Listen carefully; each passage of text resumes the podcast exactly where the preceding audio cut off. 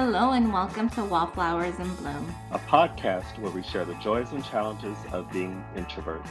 I'm Jenny. And I'm Eric. Each episode, we share with you stories and antidotes that touch on how we prosper and thrive in a world dominated by extroverts. We also have guest speakers who share their experience and expertise on this topic and read letters from our fellow Wallflower listeners on how they cope and conquer. So grab your favorite beverage, settle in, and relax with us. Music is by Nate Johnson.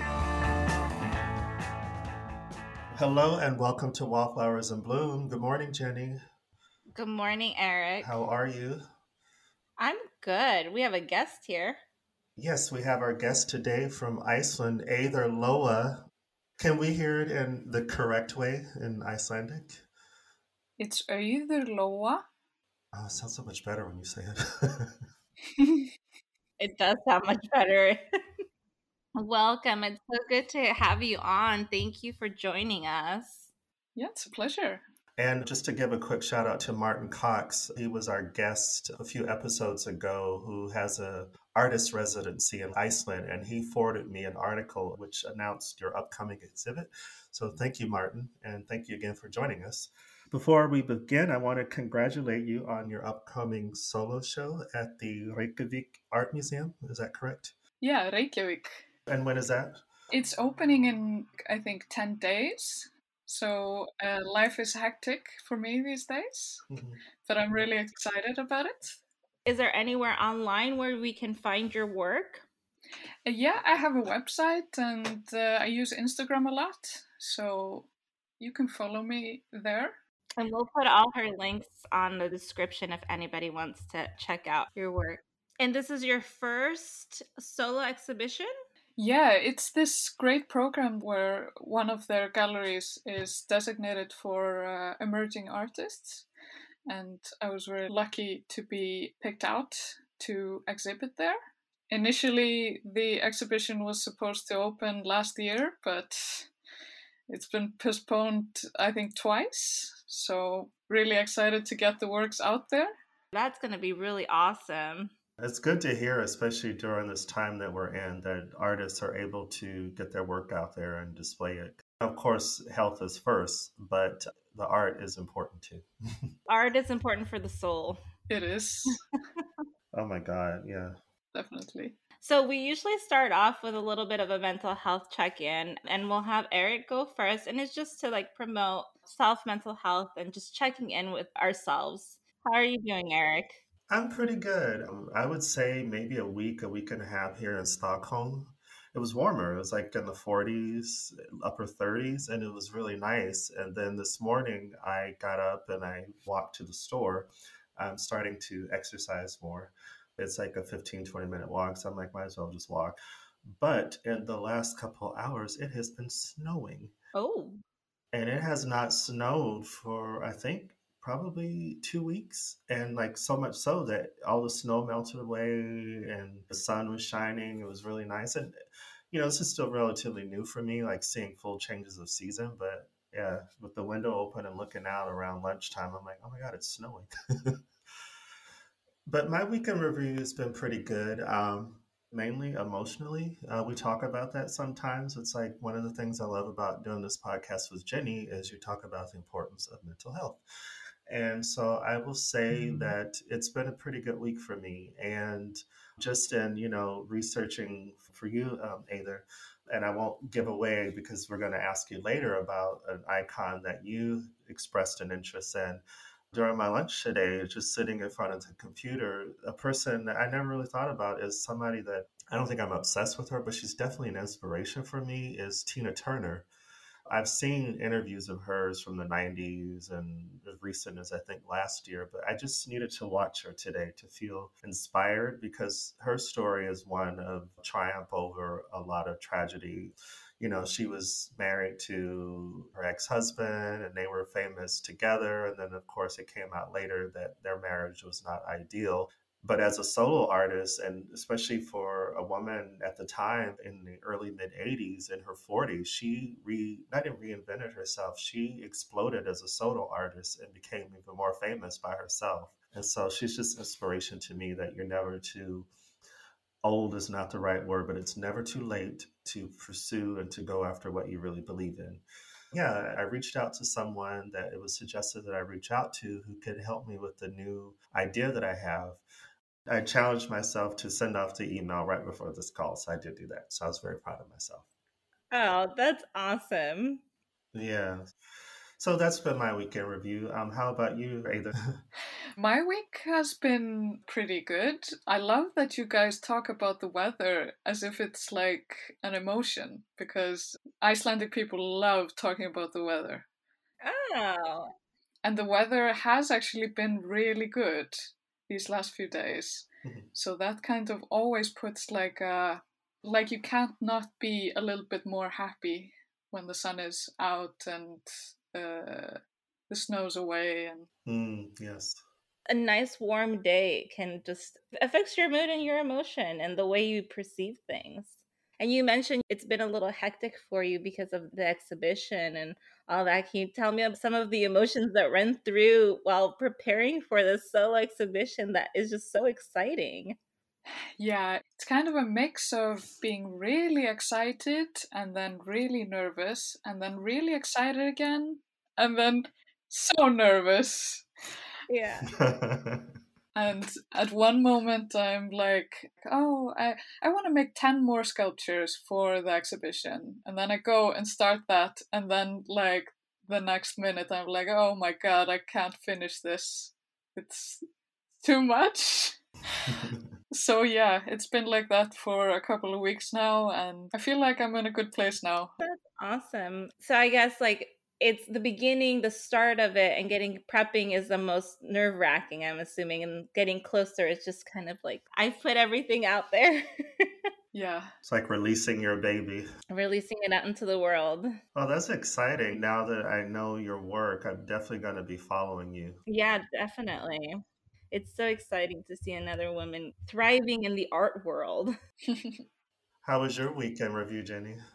I'm actually not in California right now. I'm in Virginia. And it was really a last minute thing, you know, with everything that's gone on in my life and all the changes that have happened. I literally called my aunt on Tuesday and I was like, I need to get away. They have a cabin out here. And so I was like, can I just use your cabin? I just need to get out of the city away from everybody. And she's like, yeah, sure. So I literally booked my flight that Tuesday. I was on the plane on Saturday and I got here Saturday night. I've been here for almost five days. Hmm.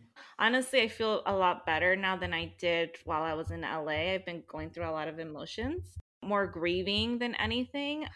My sister passed away in January, so I've been kind of going through that whole grieving process. After the funeral, I was just kind of like, I need to go. I need to get out and I need to do something different that's not here. So that's what I'm doing, and it's been so nice. The weather has been beautiful, so we've just kind of been sitting out. There's a lake, and we walked down to the docks. It was like laying at the beach. it was just nice. You know, we've gone on walks on the trails, and my daughter's picking up little acorns and making fairy houses. So it's just been a nice change of pace and a nice getaway. That sounds lovely. Nice. It's good that you gave yourself permission to do that. Yeah. Right now, she's doing virtual school. So I'm like, I'm not going to get the chance to do this again. And I'm going to be here for two weeks. So this is the time to do it if at any time. It was kind of a spontaneous trip, but also very much needed for my own emotional and mental health.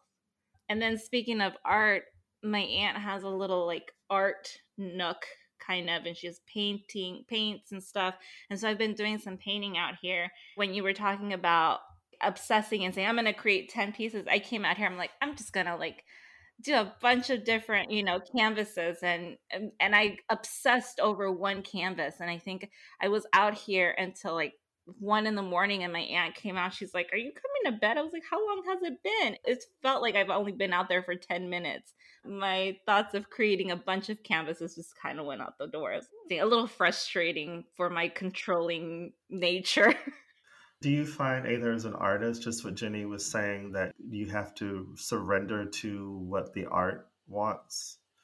Yeah, I think you have to do that. And you have to like embrace what the material wants from you as well.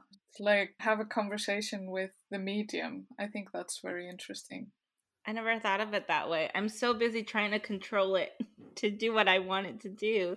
And then realizing like I can't, I just have to let it be and let it do its own thing and become its own creation. Yeah my aunt's like, Did you have fun? I was like, Yeah, I did. And she's like, Okay, so it doesn't matter then. If you had fun and you enjoyed it, then it's a beautiful painting because you enjoyed creating it. That was an interesting perspective that she threw in there for me. Mm-hmm. I think that's definitely very valid, and just doing something is always valuable, even though, like, you throw the painting away, it's not useless, you know it's also kind of freeing to think about making art in that way trial and error. I'm just going to try this and see if it works out and if i hate it i'm going to just check it. That's kind of how i work within my practice. Do you identify yourself as an introvert or an extrovert? I would identify as an introvert but i also have kind of a complicated relationship with that question because I spend most of my time alone and I am not lonely. So that's how I would kind of define this term introvert, you know. it's not that I don't like other people.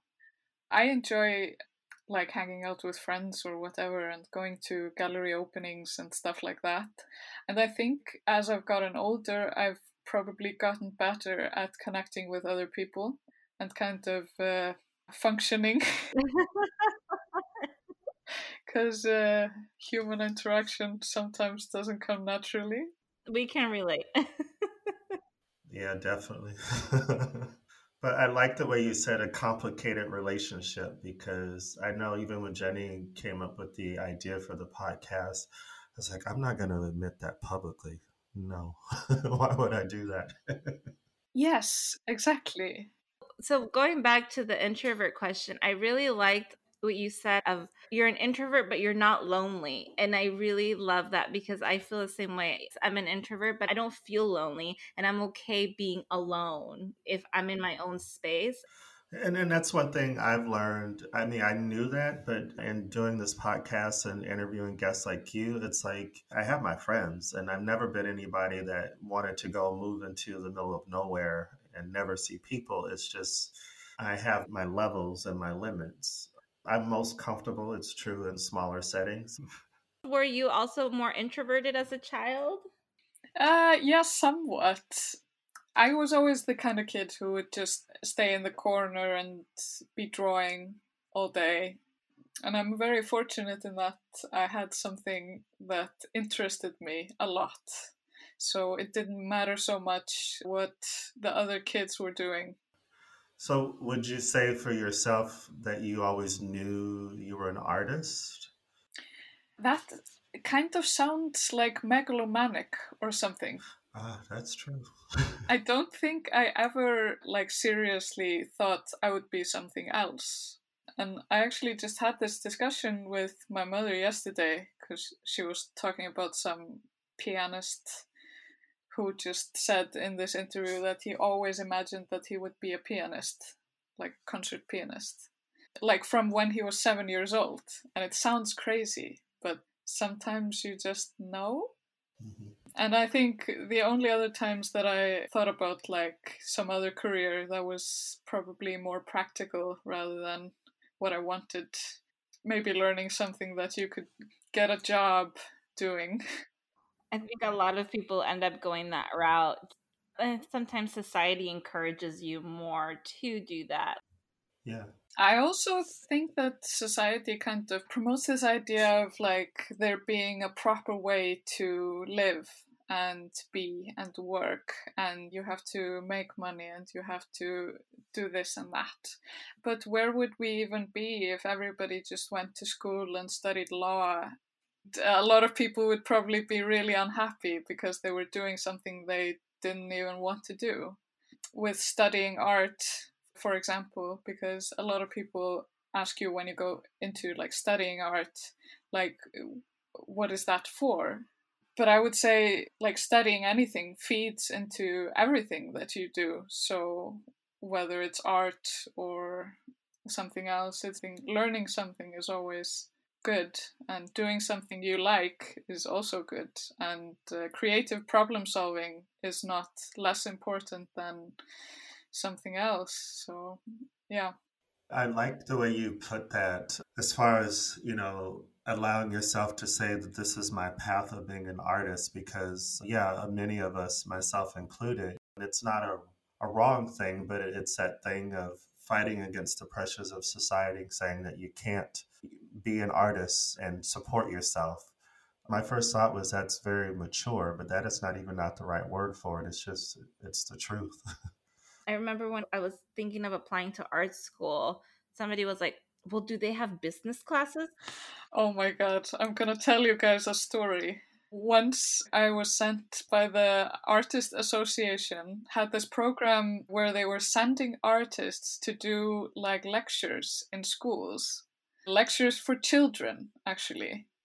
And I was sent to the school to talk to kids who were maybe like 13, 14 years old. And I was in there, like prepping for it. I was thinking, how do you talk to 14 year old children, for starters? And most of my work is quite humorous. But I thought that teenagers, if you try to be too funny to them, they won't respect you. Uh, yeah. yeah. Especially that age. So I just decided to take my work super seriously and just describe it to them and what I do and mm-hmm. my studio practice and stuff like that. And they did not crack a smile the whole time, even though I was showing them such funny sculptures. Wow. That I thought.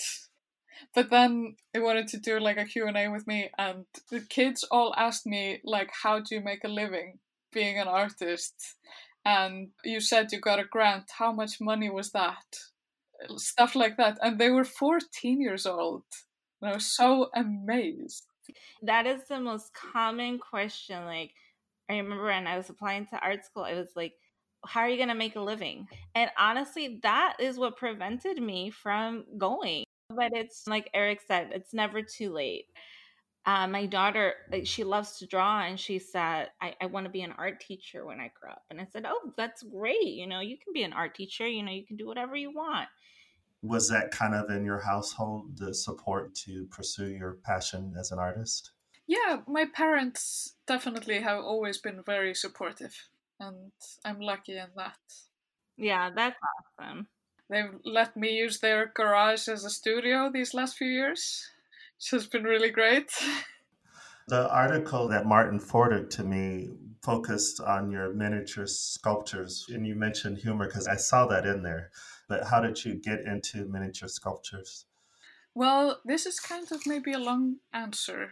Because I was in the Iceland University of the Arts, I started out initially working on big pieces, thinking like that was the way to go but somehow I just really lost interest in that. It just somehow wasn't working. And I love this like very apt phrasing, like miniature sculpture, because it uh, tells us a lot about uh, what we think about when we think about sculpture and when we think about art in general. Because there's this notion that we have about art that's like based on the history that uh, like big art is important art somehow. And so art often has this like stigma that it's like inaccessible and people can be kind of afraid of it. And i think size plays into that like a little bit. And it can be very daunting to walk into a space with these big works and they feel so important and they feel so important that you feel like you will never understand them as a spectator and that you're somehow unwelcome in the space and I also find these ideas that we have about art and about artists, these ideas are kind of masculine. We kind of connect these famous big man artists making these big sculptures or big paintings like Monet or, you know, these big guys like Picasso, you know. Mm-hmm.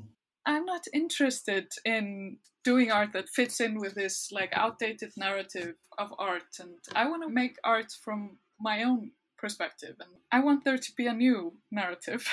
Bigger isn't always better. exactly. I can completely relate to how sometimes you walk into an art gallery and you have these huge pieces. Sometimes it's just a lot to take in that you don't even know where to start or how to look at it. Sometimes maybe being overwhelmed is like a valid emotion to feel when you're coming and seeing a work. I never thought of it that way, how you put it too, with the size and then um, uh, what is the term these days? I don't want to say toxic masculinity, but the hyper masculine stamp that is put on a lot of art. Yeah, and it's also like art history has been taught to us in a certain way, and we kind of have this idea of what art is through this like very narrow, it's called like the canon history. That's only like a very limited view because uh, all we hear, read, and consume is mostly from the viewpoint of like a really homogenous group of white, straight, cis men. It's a problem because there hasn't been a lot of room for alternative narratives. And I think this uh, toxic idea of what art is has kind of taken over and, and we have to like constantly ask ourselves who is it that gets the opportunity to be a practicing artist and make art? Who gets represented? But also how we make art and how we perceive it is also a really fundamental question in this dialogue. Because a lot of the time when women make art like historically it's been called craft because it's a woman making it so I'm very interested in this dialogue and I really like craft. So I like to use materials that are kind of in a dialogue with this craft. Like I use papier mache a lot. Is that what your sculptures are made from? Because I wasn't Yes. sure if it was that. Oh, it is. I wasn't sure if it was clay or okay. Like you said, what we do is it's craft. It's oh, it's a little hobby. Oh, she likes to do this. And there's not a lot of value given to it, but it's like we put as much work and as much emotion and feeling in. We're as passionate as men. What's your inspiration? There's one that looks like it's aerobics. And then on your website, I saw ones with the dogs and the chairs.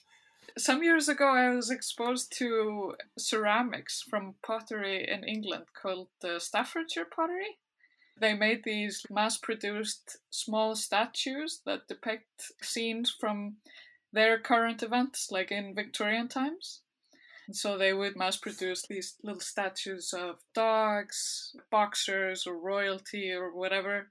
And I've been very interested in those statues and like this form of a statue, especially these statues because of what they depicted and the question of why and their scale and uh, also the market that they were produced for because they were mass produced so they were pieces that a new like british middle class could afford to buy. And these were objects that uh, people would have in their home. So they're kind of like friendly objects. You connect with them like in a more casual way than you would with big sculptures in a big gallery. Mhm. and they're also quite weird looking which is always a bonus for me but yeah, I get a lot of inspiration from that and from popular culture. I source my images and my subject matter a lot from the internet, like Instagram and Google and reading books and stuff like that. And I'm very interested in aerobics as a phenomenon and the costumes. Oh my god. For me, kind of hammers home the importance of art in whatever form it is, is that it is history, that time period. And something I don't think I always think about when I go to a gallery that this is the moment in time that this artist is representing. And, you know, what you're doing also, artists give us our history. That's what's so great about it, I think. But also, we have to think a lot about what we're doing. Yeah, because you don't want to do something where future generations discover and they go, oh, these people were horrible. And I mean, we have some artists from art history that are really problematic. Like, for instance, one of the big galleries, I think it was in MoMA or somewhere, they were going to put up like a big retrospective of Philip Guston. who did like funny paintings, but he also appropriated. Like a lot of his paintings are really problematic. Then, after the Black Lives Matter campaign, they decided to take three years and to rethink how they were gonna present the paintings because of course they are part of history but they are, should not be presented in like idealistic way. They don't want to idolize it. Yes. So artists have had some really bad things to say also historically so we should always be evaluating and re-evaluating what we're showing well, I think that's the challenge that we have today with pop culture is how to separate the art from the artist. And there was something I saw recently. A guy was talking about Roseanne Barr and her show. Of course, we know her reboot got canceled, but this guy was talking about her work in the 90s and how do you separate but he did it in a way that i liked kind of what you said Auður you know they're three-dimensional people.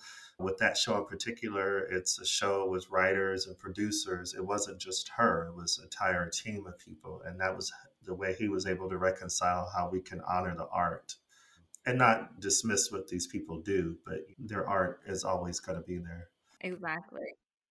And the art is always a product of a time you mentioned in the article that we read that during this pandemic, as an introvert, it hasn't been a challenge for you. And we've heard that from quite a few introverts.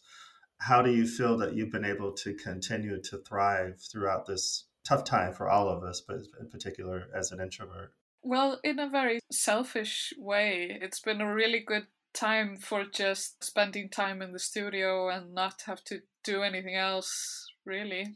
So it's a lot of just free time to kind of speculate, and I really just enjoy my work a whole lot. And I spend most of my time in the studio just listening to music or like a lot of podcasts.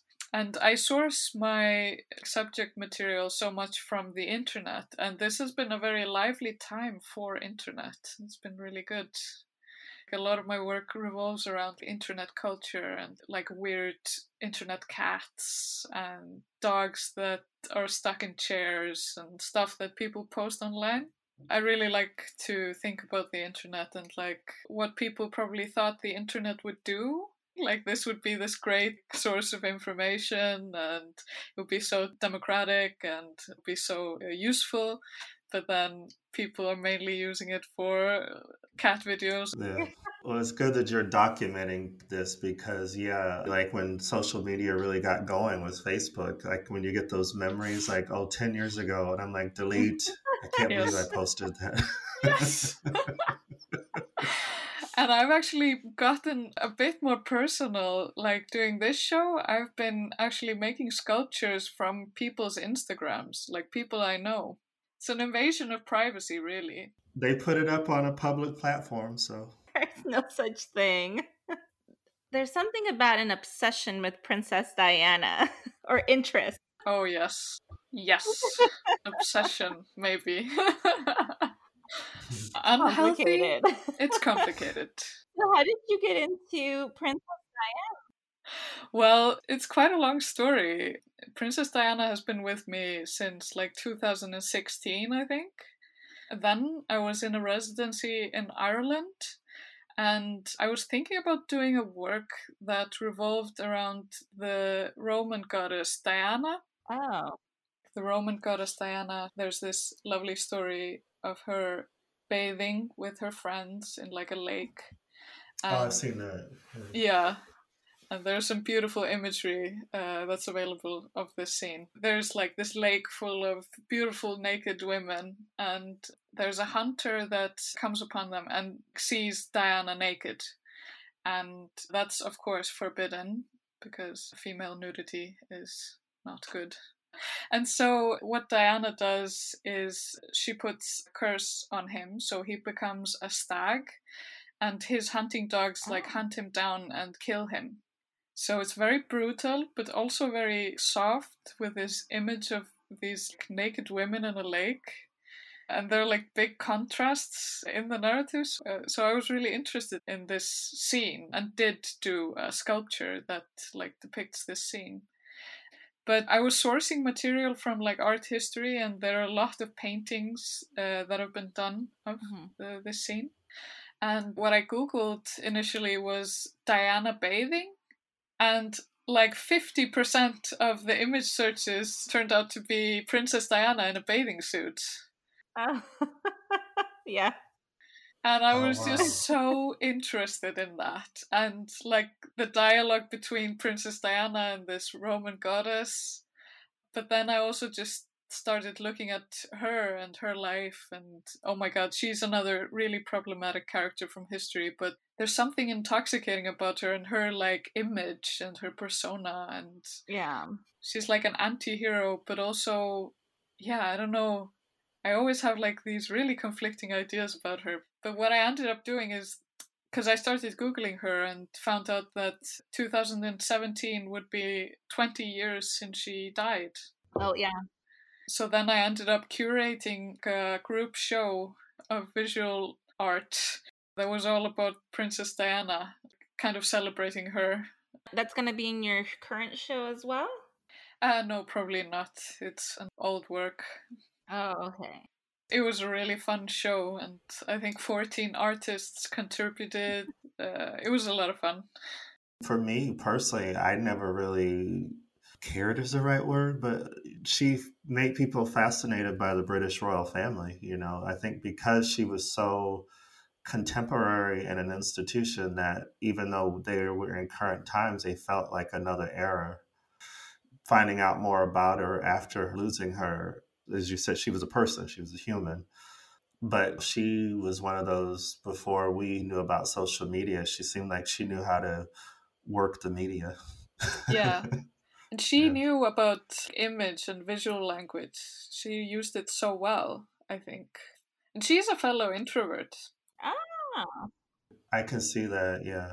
I was watching The Crown on Netflix, and I know that's a dramatization, Yeah. but just thinking of how I remember her portrayed before they got married, she was really shy. And, and I know me as a person, I couldn't imagine going from nobody notices me to all of a sudden having all these cameras. I think that would be the only way I could deal with it is to say, okay, I'm just going to Yeah. figure out how to make this work for me. Got to work the Yeah. cameras. One of the things, too, of learning more about introversion and creating a perception of it that's not about us being hermits, but uh, just being more introspective people, is that a lot of artists are introverts. A lot of actors, a lot of painters, sculptors, singers. I feel like I understand singers more and why you can put that all out there as a public performance. And afterwards, it's like, I can't see anybody for however long I need to be alone to recuperate. We need to recharge our batteries. Yeah. And all art, I think, is emotional from the artist's standpoint. You know, Of course. Any helpful tips for extroverts to cope in this pandemic? I found it really interesting to see extroverts try to convert to working from home Oh, yeah. since I work from home and my partner does as well. So we've kind of been having this discussion on and off like for years about what's the best way to like structure your time. How do you want to structure a day? It's very important to go outside at some point and take a walk to not just be in the same space the whole day. Should you have one table that you eat at and another that you work at? Or is it okay to mix life and work? yeah. These questions we've been kind of dealing with, like living in a small apartment and both working there also. So it's been really interesting to see uh, other people join this dialogue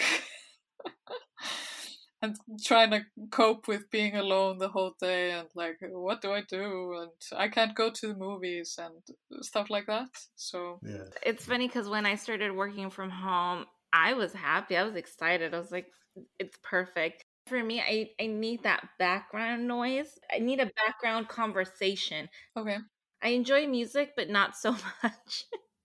At home, I was able to turn on the TV and have that background conversation I needed while I worked, and that made it better. And um, I was just really excited to be home and not out. It really worked out for me. One of my dads is an extrovert. I was like, you need to go take a walk because you're driving me crazy. Um, he found his love for the phone and FaceTiming. I remember the moment he would wake up, I could hear him on the phone talking to somebody and it would be just hours of him and he'd just walk in circles around the backyard talking to somebody on the phone. I was like as long as it's not me you're talking to i'm good. I actually come from a corporate background that fell into it. I did discover graphic design but with timing with being here and mainly in sweden and then i'm looking for work here but been able to be fortunate to do things like this podcast and other creative interests. Similar to you this pandemic i'm like oh i'm great. I have learned that i do need to get out you know and i've learned that i can't stand more than like a day or maybe a couple days and then i get a little nutty. But for myself it's not been a problem. I have like that what other people are learning is that you know just because we're quiet doesn't mean we're not active exactly but yeah like you said learning the art of planning my time and taking yeah. breaks like when i worked in an office in a corporate environment i have to admit i was never really good at taking breaks because i would just sit at my desk or eat lunch at my desk because I'd say, "Oh, I don't feel like going out," but the truth was, I just never wanted to break away. But I'm learning and working for myself that is important, and that yeah, structured break time is important. That's the challenge for me. Yeah. And also, I think in the corporate world, you know, at five, your day ends. So sometimes you're just like, I'm just gonna like yeah. work through because I know at five there's a light at the end of the tunnel. But when working from home, I did have to create that break. It's funny you brought it up. Like the dining room table, our eating table was also my work table. But that helped me in the way where it's like, okay, I need to clear off everything and put everything away so that we can now have dinner. And that was my way yeah. of shutting down. If I didn't put it away, I would just eat and come back. Yeah, I do that. Me personally, I can obsess and I just kind of like zone in and it just everything seems to fade and you don't realize how much time has passed. And that can sometimes be an issue. And I have a ton of alarms set because I need that buzzing to go off and be like, okay, you need to stop. And it like pulls me out of my focus zone. so, are you drawn more to extroverts or introverts, generally speaking? I don't know. Sometimes I don't know how to deal with extroverts. I don't get them. But it's a hard question. Yeah. Eh, has there been anywhere you've traveled to that has inspired your work? Well, when I travel, I go to a lot of museums. So probably just traveling in general is good for anyone. Yeah, it is. And do you prefer traveling alone or in a group? I usually just travel with my partner. Oh, okay. I like going just the two of us. That's always nice. Well, that's a good sign that you guys can travel together. Yeah, we share a lot of interests, so we want to go to the same places, so that's good. Oh, that is good. That is good. And I think that's kind of all of our questions, but this has been really awesome. And you've brought up some great points about art and art history, and it's been so much fun talking about it. And I'm really excited for your show. Thank you. I echo Jenny what she said. But do you have any questions for us? I don't know. What would you like to be asked? oh. do you have any secrets? I buried my secrets. I want to keep them buried. yes. I turned the mic off for that. okay. Yeah. Fair enough. yes. But thank you so much for joining us and to echo Jenny's sentiments. How you talked about size of art and how gender expression factors into that. That's good food for thought for me. Great. Fantastic. Thank you for spending time with us. If you have questions or a story you'd like to share, email us at wallflowersinbloom2020 at gmail.com. You can find us on Instagram and Twitter at wallflowers underscore in underscore bloom and search for us on Facebook under Wallflowers in Bloom. If you like this episode, please subscribe, rate, and give us a review on iTunes, Spotify, Stitcher, and Castbox. Until next time,